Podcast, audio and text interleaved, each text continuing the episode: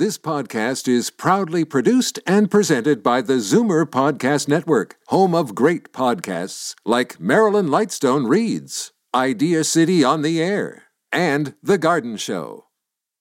You're listening to an exclusive podcast of Fight Back on Zoomer Radio, heard weekdays from noon to one. Now, Fight Back with Libby Znaimer on Zoomer Radio. Good afternoon and welcome. Well, we have an entire hour on yesterday's testimony before the Finance Committee lined up for you today. And we want to hear from you. I'm sure a lot of you were watching some or all of that marathon four hour testimony that we heard yesterday. Uh, the numbers to call 416 360 0740, toll free 1 866 740 4740. And the questions are what is the upshot of yesterday's marathon parliamentary testimony by the Kielburger brothers? Did they put the scandal uh, over that half billion dollar contract uh, to rest, or did they spark further questions. Uh, did anything change in terms of the public's perception of what happened, in terms of your perception of what happened? Uh, was this a cozy quid pro quo deal, or as they insisted, just a case of uh, we trying to help the government out in a crisis? And what of the questions about their own charity and its relationship with their for profit entities? We will have all of that covered. Again, I'd like to give the numbers out. 416 360 0740, toll free 1 866 740 4740. And now let's go to one of the MPs who was one of the key questioners yesterday, and that is MP Pierre Poilievre, who is the conservative finance critic. Pierre Poilievre, thanks so much for being with us. Great to be with you. Did you get the answers you were looking for yesterday? We got some explosive revelations. Uh, first of all, we learned that the Trudeau family has received uh, hundreds of thousands of dollars of additional expenses reimbursements from the Kielburger network, more, more money than we originally knew. Of course, we already knew that the Trudeau family had been paid over $300,000 in speaking fees. Now we know that accommodations, uh, transportation, and other expense reimbursements add up to in the neighborhood of $100,000. Uh, so one reporter calculated that we're now uh, around almost half a million dollars that the Kielburgers and the We organizations have paid the Trudeau family. We also learned that uh, Margaret Trudeau only began getting paid for speaking after her son became prime minister. So you would think that if she had some expertise uh, to justify all the speaking fees, she would have been paid for that expertise before he took office. But uh, curiously, those payments only began after he took office. So you really have to wonder whether or not they were paying for her speeches or if they were paying for political power. A couple of uh, questions I have. So, first of all, they kept insisting that uh, with that proposed deal, they wouldn't make a cent of profit. It was just expenses. Is that believable? Yes, and it's irrelevant. You don't have to make a profit to make money. It's weasel words. Uh, we know all kinds of people who own numbered companies that don't run profits, but the owners are are, are multi multi millionaires. Why? Because they can they they pay expenses through the organization to themselves. And as I proved in the committee yesterday, there's nothing in the contribution agreement to prevent the Kielburger brothers from paying themselves and declaring that those payments to be expenses under the contribution agreement. In fact, one section of the agreement says that uh, they can pay salaries and wages without even keeping timesheets to show hours worked. So um, it's absolutely accurate that they wouldn't that, that the We charity wouldn't make a profit. It's supposedly a charity; it's not ever supposed to make a profit. but that doesn't mean the people who control the charity can't themselves make money, and that's what's that's the issue at stake here. Mm-hmm. Uh, the the other thing that uh, they kept saying is that they did not make the first call to the government. The government called them. They were doing the government a favor, but I believe there's there's evidence that back in April they were in touch with the government. Yes, and in fact, uh, the their testimony contradicts that of the public servant whom they claim asked them to do this project. That public servant said that she simply called to ask for their input, and that they came to her two days later with a proposal uh, that ultimately transformed into this half billion dollar contribution. So it, it really uh, was, it does appear to have been the Kielburgers and the We Charity who initiated this with the public service, not the other way around. Uh, the other thing that I would point out is that we're still waiting for a, a, full, a full accounting of all the contacts that the Kielburger brothers and their intermediaries had with members of the ministers' offices and the cabinet I- itself. Uh, we know that there were a myriad of conversations in the month of April uh, between the two sides, and uh, we also know that the Kielburgers failed to properly register as lobbyists uh, to uh, track those interactions. So we want to, we're looking forward to getting answers to that as well. Uh, yeah, uh, in terms of that, they kept saying that lobbying was actually a very small part of what they do. Is that uh, is that a good explanation? The Lobbying Act is very clear. I helped pass it into law when I was uh, in the Harper government, and it says that if your organization spends the equivalent of twenty percent of the time of one employee on influencing or lobbying the government, then you have to register as a lobbyist. Uh, so again, if you take all the meetings, all the phone calls, all the text messages, uh, all of the time t- to write proposals for the We charity to get government money, there's no doubt that it added up to more than 20% of the time of a single employee uh, equivalent.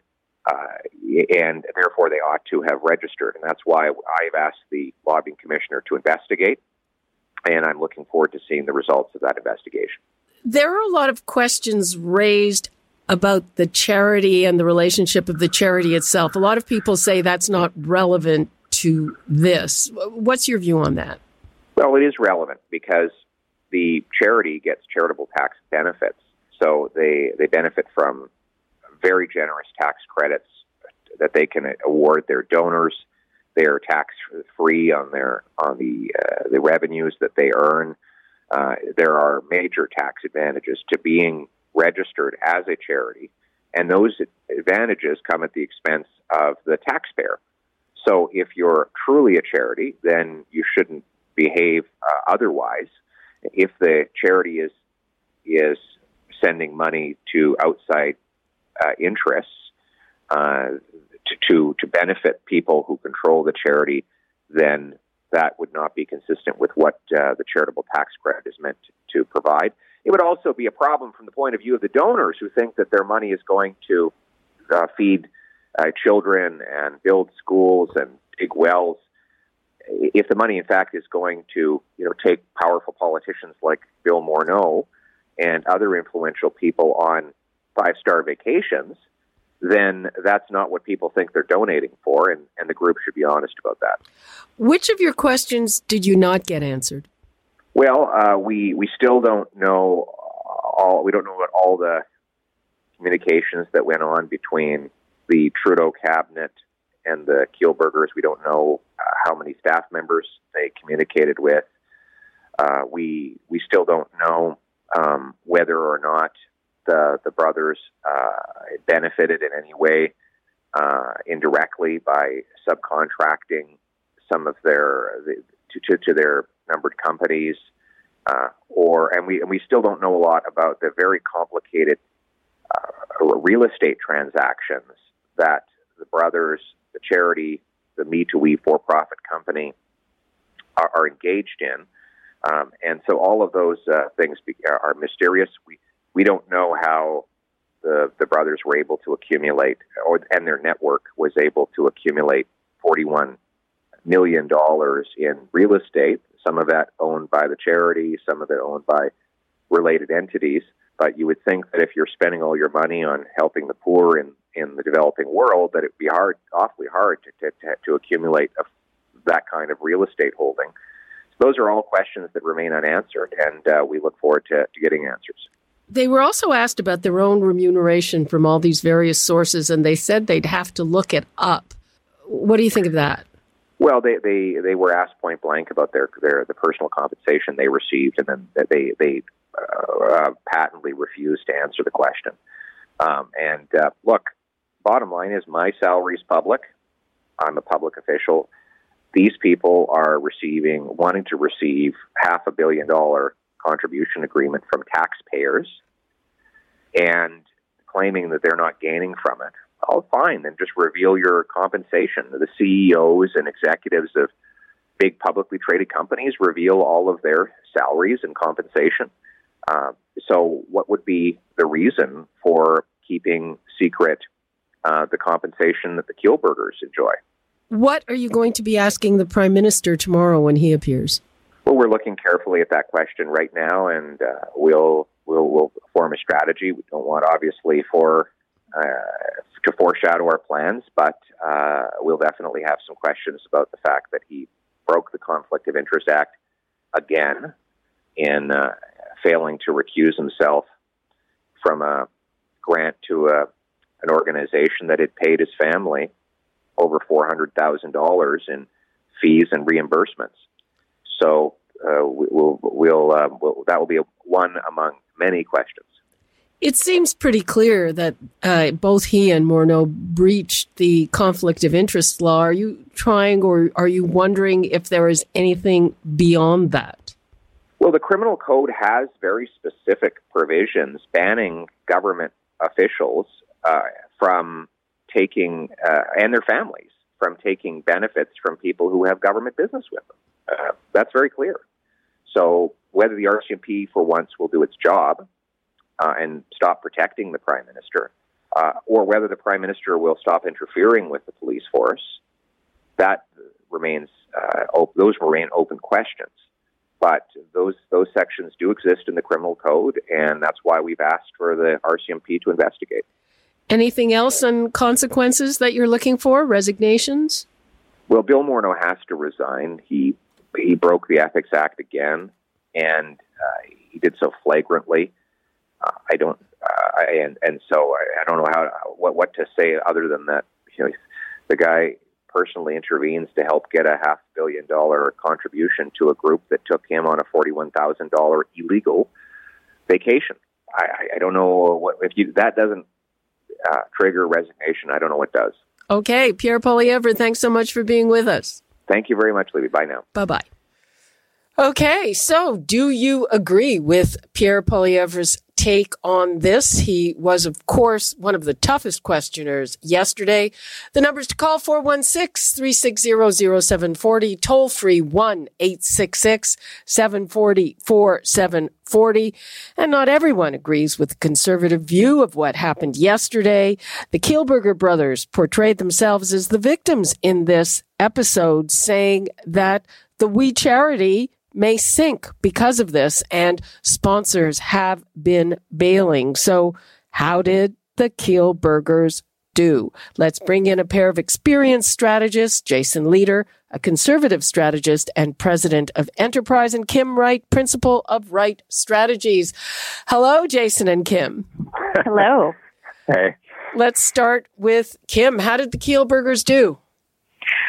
Uh, wow. On about six different levels, they could have one, uh, you know, checked themselves out a bit before they went on screen and, and maybe not use the uh, phrase, uh, if, if even a bit of these things are uh, that people are saying about us is untrue, we would, you know, be pale in the face. Well, they looked pretty pale and they looked, uh, it was not uh, the best video quality and, and they, you don't want to come across slick on these things.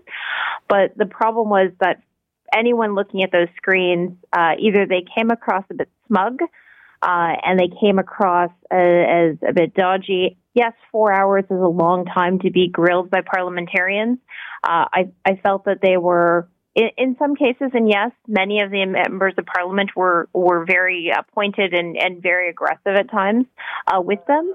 But the response to the response from the Kielburgers should not have been nearly as uh, as smug and dismissive. Uh, these are parliamentarians trying to get to the bottom of things, and uh, and they were acting as if they were called to the principal's offices. There are consequences to these things, and, and significant ones for their business. Jason. Well, Kim, uh, you you led off pretty strongly there, and I, I I'm even going to pile on a little bit more. I thought they were brutal. Um, for a lot of different reasons, both in tone and substance. So I think Kim's nailed the tone side of this, which is especially the first two hours of this thing. They were it was like they were in model parliament in U in the UN in high school. They were laughing, they were giggling, they weren't taking it that serious. It was a fundamental unseriousness to it, which I think was a real a real problem. And then when they got combative in the second uh, hour, I think I think they did benefit. They were being cut off. Uh, you know, there was people sort of bullying them a little bit, which I think actually did benefit them a little bit. Nothing they did, but I think I think that gave them a little bit of room. But that, so that's the tone. But on the substance side, I got to tell you, this this sort of uh, they had two main messages yesterday. One, we did it all for the kids. Number two, we weren't going to benefit at all. That's the messages I think they were they were trying to send. The second message, which is we weren't going to benefit at all, it just it defies description. It's incredible, and I don't mean incredible in the right way, in the in the positive way. It's like, listen, you're you, you know we've already heard that you your bank loans aren't up to date. You've had to lay off hundreds of people out of your charity. You're obviously in some financial distress. The idea that you know, I'm not saying they're taking bags of money out of there, but the idea that you're not going to benefit from an immediate $30 million cash infusion so you can hire some of your people back and keep your operations running.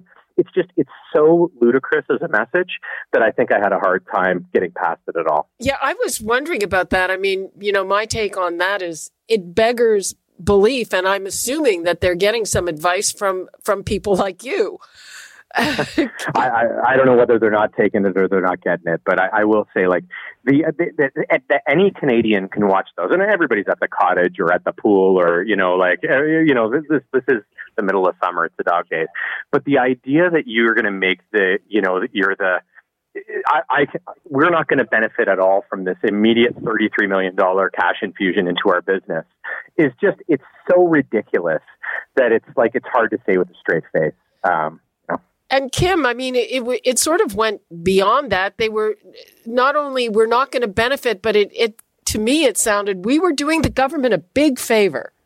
Yeah, there there was a bit of uh, they were trying to put a bit of a halo effect, uh, and it sometimes because of their weird lighting, a bit too literally trying to put a halo effect around themselves on this, and and their whole argument, which is very you know for many of your listeners who who might watch the the TV show South Park, there was this whole but what about the children uh, component to this that was just it it it it rang so hollow, like they were trying to put up this uh, this grand notion of of, of service. And while they have done a lot, and I will give the the We charity uh, their due, they have done a lot over the years for getting kids involved, getting you know civics uh, and community engagement back in, into the into the forefront. But some of their messaging just rang so completely tone deaf. I don't know who they who prepped them. Uh, if they just prep themselves, and sometimes uh, you are your own worst client on those types of things. Uh, but it certainly left more questions than answers. And after four hours on a stand, that's not the message you you wanted to end up with at the end of this. This sets a, a really complicated tone uh, for the prime minister when he comes in on Thursday, uh, trying to clean up, trying, trying to play cleanup. Uh, some of this stuff, uh, you know, the contribution agreement language and that sort of thing, that's going to be a bit inside baseball. But overall, I think there there were too many gaping holes in in how this moved forward that I'm not sure the prime minister is going to answer properly or to the satisfaction of Canadians. Uh, but he's got he's got to give it his best shot because this this has the uh, makings of, if nothing else, a cabinet shuffle. Uh, Jason, they also painted themselves at the victims. They said this could sink us, which which I think is probably true, but yeah. Well, they're, they're, they were sinking themselves. That's the weird part. This, yeah. the, you know, this, this is the, um, this is the uh, charity. I, I'm, I like Kim. I, you know, I watched it from afar. There was a bit of a cult like sort of following to this thing. You know, it's the We Days. The there's a you know over the years there was sort of teachers and principals and schools sort of thing thing is a little weird, but like they built something that was really solid. And I think they started out for the right reasons on the free the children side in terms of child labor. And it grew into this thing like, you know, like other than, other than the entire board stepping down or being fired, not being able to meet your bank obligations and firing hundreds of people, things were going great for them. You know what I mean? Before, like, like I'm, I'm joking to make a point, but it's like, they really had lost their way. And you know this and this this real estate stuff. I mean, they've got they've got to hope that CRA and the media stop digging into this stuff because you know how do you accumulate? I think Pierre was saying earlier on the show, how do you accumulate 30, 40, 50 million dollars worth of real estate? Um, it, you know, when you, you're supposed to be putting all your money into into you know children in Africa kind of stuff. So there's a lot of questions, and they were thinking themselves. I mean, they they'd lost their way. This was going to be a lifeline. That's what I think we got to remember here. Is these guys were in serious financial trouble. They were going to get an immediate 30 to 40 million dollar cash infusion, and that was going to keep them going until after COVID. And by the way, why wasn't YMCA or Heart and Stroke or you know Boys and Girls Clubs of Canada? Why weren't they offered any of this stuff? That's the problem for Mr. Trudeau. Is only one charity was offered the Lifeline, and they're all struggling. Well, yeah, and uh, it turns out that his mother Margaret was not paid for speaking and expenses until after he became prime minister. I mean, you know, how how does that look? Devastating. Uh, go ahead, Kim. No, it look it it is not pretty. What Margaret Trudeau has done on mental health can cannot and should not be taken away from her. The conversations that she started, her book, her conversations, agree. Uh, her uh, they they should not be diminished by this. Unfortunately, they are uh, you know, even, you know what the what the Trudeau family has done on environmentalism, et cetera. Look, I'm not a I'm not a Trudeau maniac by any stretch of the imagination, uh, but you know, some of the MPs that were completely disregarding her lived experience as something that should be shared and how you engage your family, how you talk about mental illness, that should never be diminished.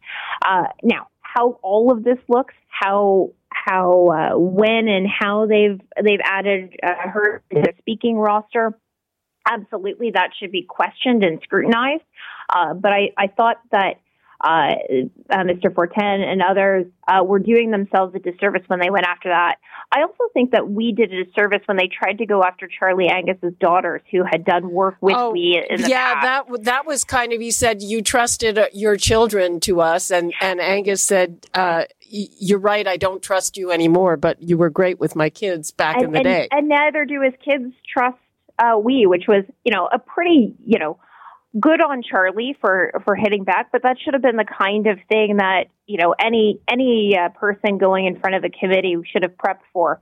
Uh, they tried the we the we brothers uh, tried to bring in all sorts of you know other political people, but here's the thing. You never go after somebody's kids. And I, I think they also lost a lot of credibility when they tried to do that. Well there's the whole lobbying thing. Uh, we're, we're starting to uh, we're almost out of time.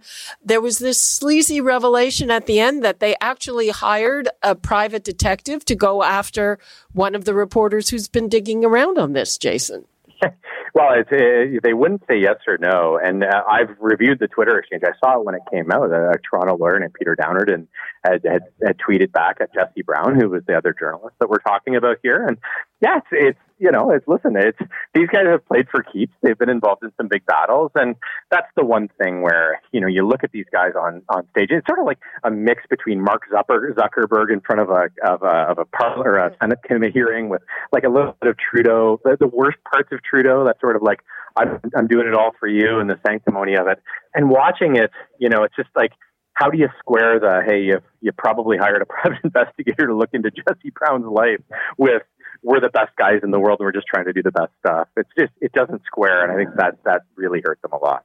Okay. Uh, unfortunately, we're out of time. Uh, thank you so much, uh, Jason Lietaer and Kim Wright. I'm sure we're going to revisit this uh, again. It's not over by any means. Thanks, Absolutely. Libby. Thanks, Libby. Okay. Robin Sears of Earnscliffe Strategies has done a lot of work with boards, both nonprofit and for profit, and he joins me now. Hi, Robin. Great to be here, Libby. How are you? Fine. How are you? Surviving. Good, good. Uh, so, first of all, how do you think the Kielburger brothers did? I thought they displayed two very unpleasant young men, disrespectful, um, insufficiently serious, and uh, swaggering, all things one should never be before a parliamentary committee as a witness. Uh, yeah, I, I, was wondering. I mean, I would have assumed that they would have hired someone like you to prep them. If they paid anybody for presentation training, they should get their money back. Okay, so uh, you know we've discussed, we've been discussing the political fallout, the consequences possibly for the prime minister, but I want to get into the whole thing about the charity and these relationships. Now, uh, one of the things that really twigged for me even before we heard their testimony, you know, uh, we found out that most of their board resigned en masse, and they tried to portray that as as the their regular succession. I mean, how big a red flag is that? Well, you know, Libby, I've done crisis communications, as you said, for profit and not for profit for many decades. And in most of them, there's a hero and a villain, a good guy and a bad guy, a victim, a whistleblower. But in this one, every single person this fiasco touches is going to come away from it damaged by virtue of their bad behavior. The Kielburger brothers, obviously, Trudeau, obviously, the Public Service of Canada, and I would even say the Canadian media, not to be too unkind to your colleagues, but why did nobody ever do any serious research on this charity previously? There were lots of rumor, rumors in the charitable community about governance, about the workplace environment, uh, etc. So this is really a textbook case of um, a disastrous self-inflicted fiasco on the part of everybody involved. And for me, the core of it is what one might call the celebrity of corruption or the corruption by celebrity.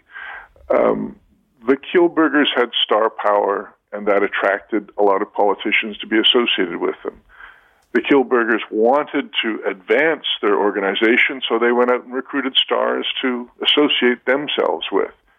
And the politicians involved didn't look past the the sparkle and the sense of uh, celebrity to ask themselves, do I really want to do something with a charity that runs luxury resort holidays for its big donors? What kind of a charity does that?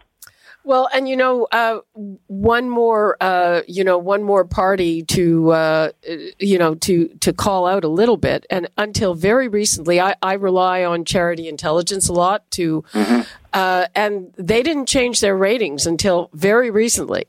Yeah. So no, I think I mean celebrity can not only corrupt, it can blind, and I think a lot of organizations and people who should have known better were blinded by the sparkle of these two young men and the organization it created, and it's it's an object lesson to to everybody in public life.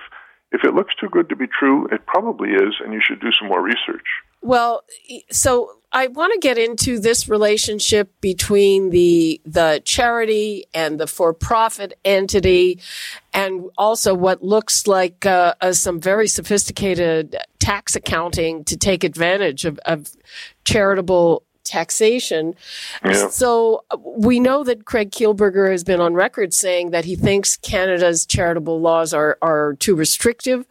Uh, so this me to we uh, for the last year that that uh, we looked at financials, 2019, they the charity paid me to we 4.3 million dollars for all kinds of stuff, leadership training, promotional items, books, tchotchkes, and then uh, me to we uh, paid or gave a contribution of 4.9 million and and this after uh, the brothers were insisting every cent of profit went back. So what do you think about that arrangement? I think it it is um, an aspect of another tragedy of this whole mess and that is the very common weak governance processes in not-for-profits and charitable enterprises i don't know that I have a rabbit to pull out of the hat, but I can say that in many of the crisis situations I've been involved in with not for profits, it's frequently something the board could have and should have stepped in and done something about much earlier. Uh, the boards are not the same as corporate boards. They're typically fans, previous volunteers, as their chair in this case was, people whose predisposition is not to be a sober second thought uh, forum, but boosters. And when you have a board made up of boosters of an organization, the organization basically doesn't have a board. What about the fact that uh, these are founders? There, there's all kinds of things that go on with founders. There's even a thing called founder syndrome. Mm-hmm. Yeah, it's true. I mean, when I was a headhunter, uh, we would often get retained by investors to uh, shoot the founder, as searches were called, uh, to find a new CEO when uh, uh, a business had begun to take off but was spending more than it should in ways that it should. Um, the same thing happens in charities, of course. And, you know, here's two young men who have never been anything other than stars and who have built this organization, they would argue, themselves out of nothing and therefore are not very open to suggestion, let alone criticism. You really need a good board in the face of that kind of situation. How common is it? I mean, uh, M- Michelle Douglas, the former board chair, said that after a very uh, tense conversation, she was asked to step down by the founder. I mean, isn't it the opposite? Isn't it the board chair who can tell the uh, the CEO or the executives that they've got to go? You're absolutely right. I mean, it's it's a complete misunderstanding of who reports to whom. Uh, it would never happen in a in a public company. Uh, but again, it's one of the weaknesses of charitable governance structures that you know the the CEO and the inside circle recruit the board members and typically load up the board with friends and allies, people they know are not likely to push back at them or make trouble, and they feel that basically they're employees who they can dismiss, uh, and that you know is just a, a central weakness of any governance model. So, I mean, what do you think? I, I, I'm also not entirely clear on them being offside their covenants. Uh, can you shed any light on that? I can't, but I can only speculate that it must be uh, that they were spending more money than they were raising, and uh, they were uh, breaking their credit lines with their banks. But I don't know the details. That would normally be why and how you breach your covenant. Uh huh. And in terms of the uh, the cons- the political consequences, what's your take on those? I think it's too early to tell. I mean, I think Mr. Trudeau's performance tomorrow will either uh, help repair some of the reputational damage for him uh, or make it worse. And if he does what the Kielburger brothers do, and what he has often done himself, which is to perform and read from talking points and offer not terribly convincing answers to questions, uh, it will hurt him more. Uh, so the judgment, I think, is one we will have to make over the weekend when everybody's had a chance to analyze first the brothers and now the prime minister and Katie Telford's uh, testimony. I, I, do hope that they understand that they need to be candid, transparent, and um, open to the suggestion that they should have done more due diligence than they did and a simple apology is not enough if you don't also explain what lessons you've learned and won't do again as a result. Well, hasn't he uh, said all those things at least twice before? That's the problem with uh, repeat offenses. It gets uh, harder and harder for people to believe you the next time out. Um, but that's no reason not to try. It's better than trying to duck because if he tries to duck, then it simply will confirm uh, a lot of people's views uh, about him who have hesitations about him. I mean, my friend David Herle, who's a, a very loyal uh, liberal strategist, uh, put his finger on it, I thought, very uh, wisely a few nights ago um, when he said, You have to understand that these are people who regard themselves as virtuous, behaving virtuously to deliver good things for the Canadian public, and working with other virtuous people. When you give yourself that uh, designation, and this is my view, not his, it blinds you to uh, reality, let alone advice and criticism, because how could that be true? I'm a virtuous person. You know what? That is my take on the finance minister, Bill Morneau. Uh, I spent a bit of time with him, a very little bit, and and my read on him is that he is doing this uh, as a, out of a sense of public service. He's a multimillionaire. I mean, and his feeling is, how can anybody think that I'm doing something bad? Yeah. yeah.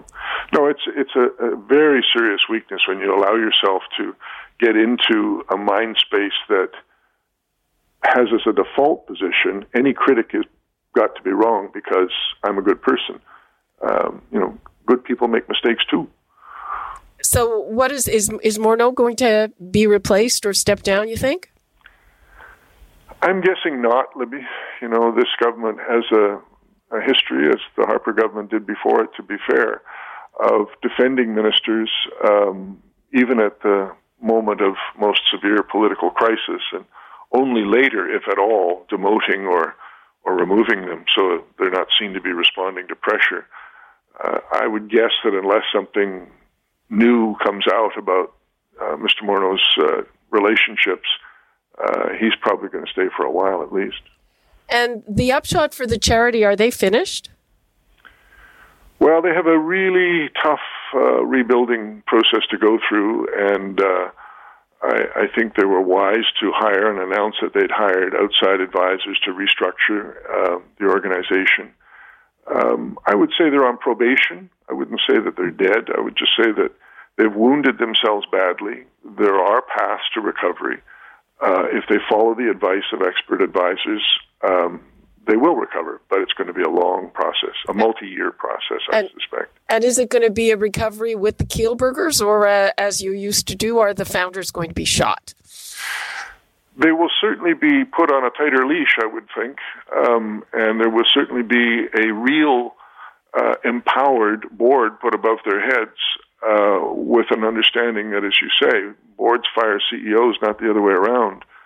Um, that's an absolute minimum. Uh, I don't think it's it's credible to think of the organization without the two brothers playing some role, even if it's just their star power in the shop window, as it were, because they are very effective communicators when they're on their game. It's just that yesterday they thought they were um, in a position to attack when they were there uh, in a position to show contrition and apology, and they failed badly at that did the uh, some of the que- excuse me some of the questioning was very aggressive and, and some of it was total puffball. In in terms of that do you have a view? Did the conservatives handle it the right way and and the liberals? You know, I think those committee sessions are almost always a disappointment. The politicians of every stripe cannot resist the temptation to put themselves at center stage rather than the witness by asking, you know, particularly provocative and loud kind of questions with full of innuendo. I mean, that remark that Poilievre made at the end, uh, oh, that was very cunning. That was very sly of you to put per your request in your email. Well, no, it wasn't. It's just the thing you do when you're responding to a request from somebody in an email.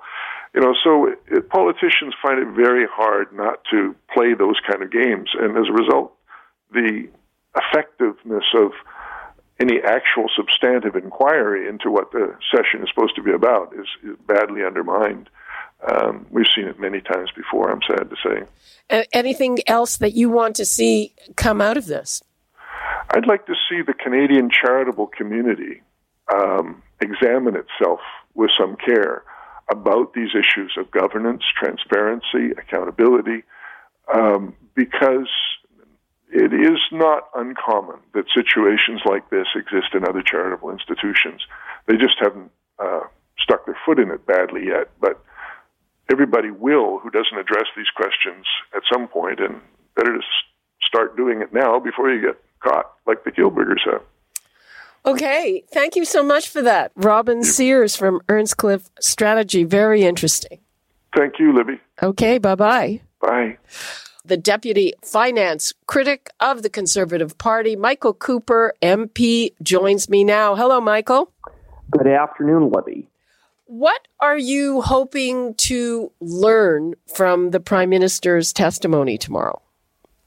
He has a lot to answer for, including uh, his failure to recuse himself uh, from the decision to award uh, half a billion dollars to the We charity, which of course uh, is closely connected with his family. And uh, we now learned as of yesterday that uh, not only had his immediate family, uh, in terms of his mother and brother, uh, earned more than $300,000 in speaking fees, they uh, had paid uh, nearly $200,000 uh, in expenses by we. So it just heightens issues around a conflict of interest. Uh, but then there are a lot of questions about uh, how this uh, contribution to we uh, came about, because uh, based upon the testimony of the Kielburgers and the testimony yesterday of Michelle Douglas, the longstanding former chair of we, if anything, it became more apparent that we really how they this just doesn't make a lot of sense. So there are a lot of questions about that and conversations and communications in terms of how that came to be. Uh, but I have to say, I don't have uh, a lot of uh, uh, high. I don't have high expectations about tomorrow because, as you pointed out, the prime minister is only going to be there for an hour. Uh, we wanted him to be there for at least three hours to provide sufficient time for members of the committee to ask the tough questions, to carefully and examine the prime minister.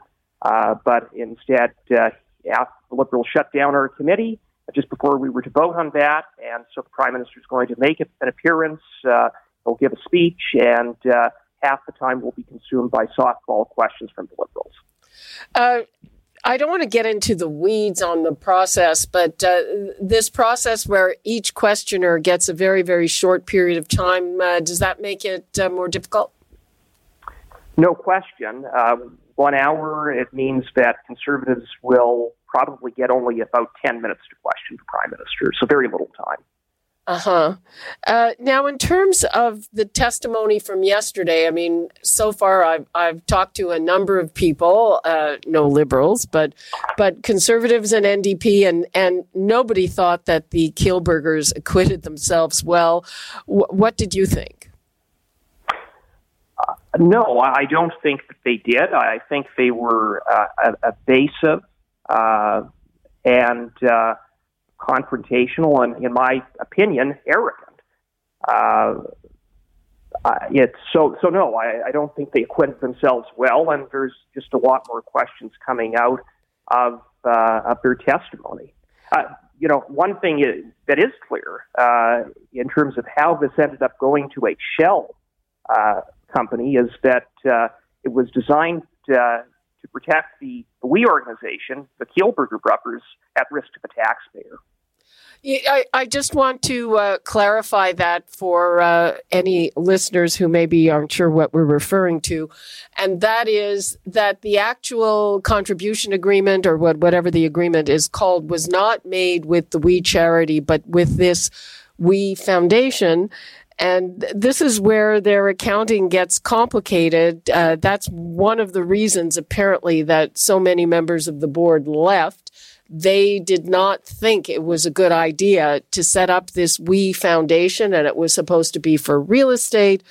Uh, there was there were no assets in it, and then it was uh, there to uh, so the We charity wouldn't get the liability. I imagine there's a lot of liability if you're setting up grants for, I mean, hundreds of thousands of people.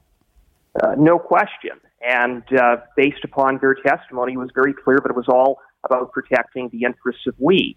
Uh, we, we don't know what kind of remuneration uh, the Kielburgers, for example, would have uh, received. Uh, the contract or agreement certainly provided for salaries without timesheets. The Kielburgers said, well, uh, we get paid by me to we. Well, me to we, uh, pursuant to the agreement, uh, is a subcontractor of a we organization. And you know, going back to the prime minister and uh, the benefits that have been bestowed upon himself and his family by the we organization, when you look at the half a million dollars between fees and expenses paid to the prime minister's mother and brother, which is many times more than most Canadians make, not just in a year, but in several years. Uh, all of that just coincidentally happened at or around the time, uh, well, after uh, the Prime Minister uh, was elected in 2015, and at or around the time uh, we was uh, being rewarded handsomely in the way of government grants, leading up, of course, to this massive half a billion dollar contribution how troubling is their failure to clearly respond to how much money they were they're making? Well, lots of questions about transparency. Uh, this organization seemed to be lacking it. And I, I shouldn't just say or, one organization. I mean, uh, it's a collection of 15 or 16 entities uh, that uh, that we know of. And uh, Michelle Douglas, uh, in her testimony, uh, certainly elaborated on some of those concerns. But in terms of how this half a billion dollar contribution ended up in the We organization, uh, I said it's questionable, but when you put it in some context between uh, the testimony of Douglas and the Kielburgers, this was an organization that in March was laying off hundreds uh, of staff uh, that was in real trouble.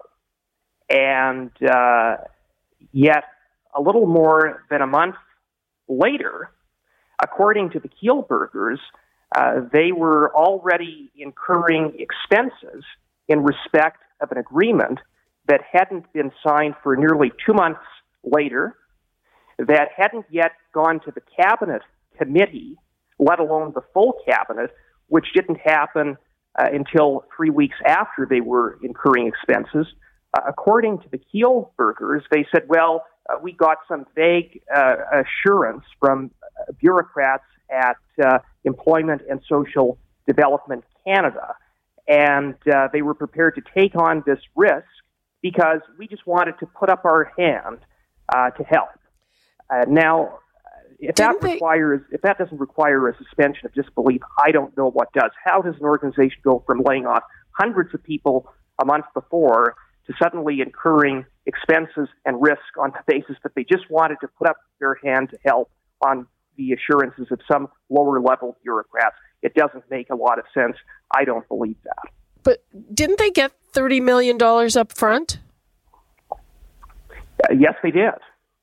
So, well. And so, and uh, and now, uh, of course, the process is taking place to see whether that will be paid back. Uh, well, yeah, it's it's. It, they said they've had a net loss of five million dollars because of all this, but uh, so it it's very murky because they were laying off staff. That, according to the former board chair, the failure to produce documents, that's the reason she stepped down. And then a few weeks later, we heard from the prime minister himself that this was the only organization capable of carrying out this mandate. Right, and uh, I mean, how does that happen? And then we look at what was we doing. Well, we was after laying off all all kinds of staff, they were suddenly ramping up hiring back staff. So that hardly speaks to an organization that has capacity to administer this massive program, let alone the only organization that has the capacity.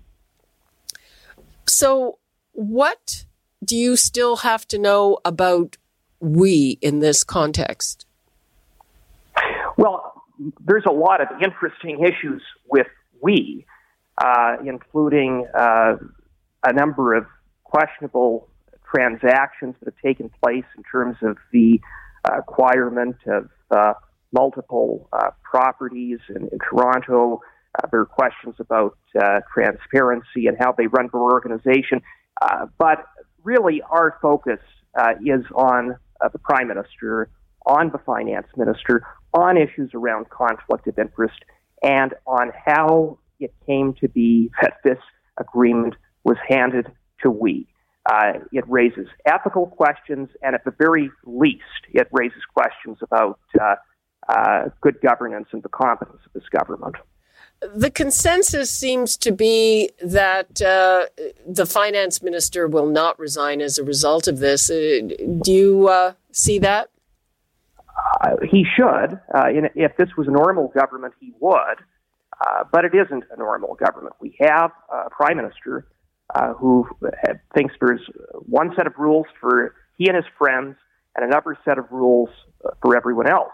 And in terms of the uh, conduct of the finance minister, uh, if he were to resign, uh, then I think a lot of people would be pointing next to the prime minister because, uh, from everything that we know, the prime minister's conduct is equally blameworthy to that of the finance minister, if not more so. Uh, so again, uh, anything you want to leave us with regarding uh, your strategy tomorrow? Well, we, are going to use the time that we have uh, to ask questions of the Prime Minister, uh, but given the format and the limited time, and, and a prime minister who's very good at evading uh, questions in terms of providing answers, I, I have to say I don't have high expectations. Um, and so it may be possible, to, depending or, or necessary, depending on what happens tomorrow and what else we learn, that we may take steps to try to bring the prime minister back uh, again. Okay. Uh, thank you very much for that, MP Michael Cooper, the deputy finance critic of the Conservative Party. Really appreciate your time. Thanks, Libby. Okay. Uh, people, uh, you know, we've heard from all sides and we are going to be hearing from you probably on Free for All Friday. There's uh, really a lot to uh, chew over on this. And right now, that's all the time we have for Fight Back for today. You're listening to an exclusive podcast of Fight Back on Zoomer Radio, heard weekdays from noon to one. You're listening to an exclusive podcast of Fight Back on Zoomer Radio, heard weekdays from noon to one. You're listening to an exclusive podcast of Fight Back on Zoomer Radio, heard weekdays from noon to one. This podcast is proudly produced and presented by the Zoomer Podcast Network, home of great podcasts like Marilyn Lightstone Reads, Idea City on the Air, and The Garden Show.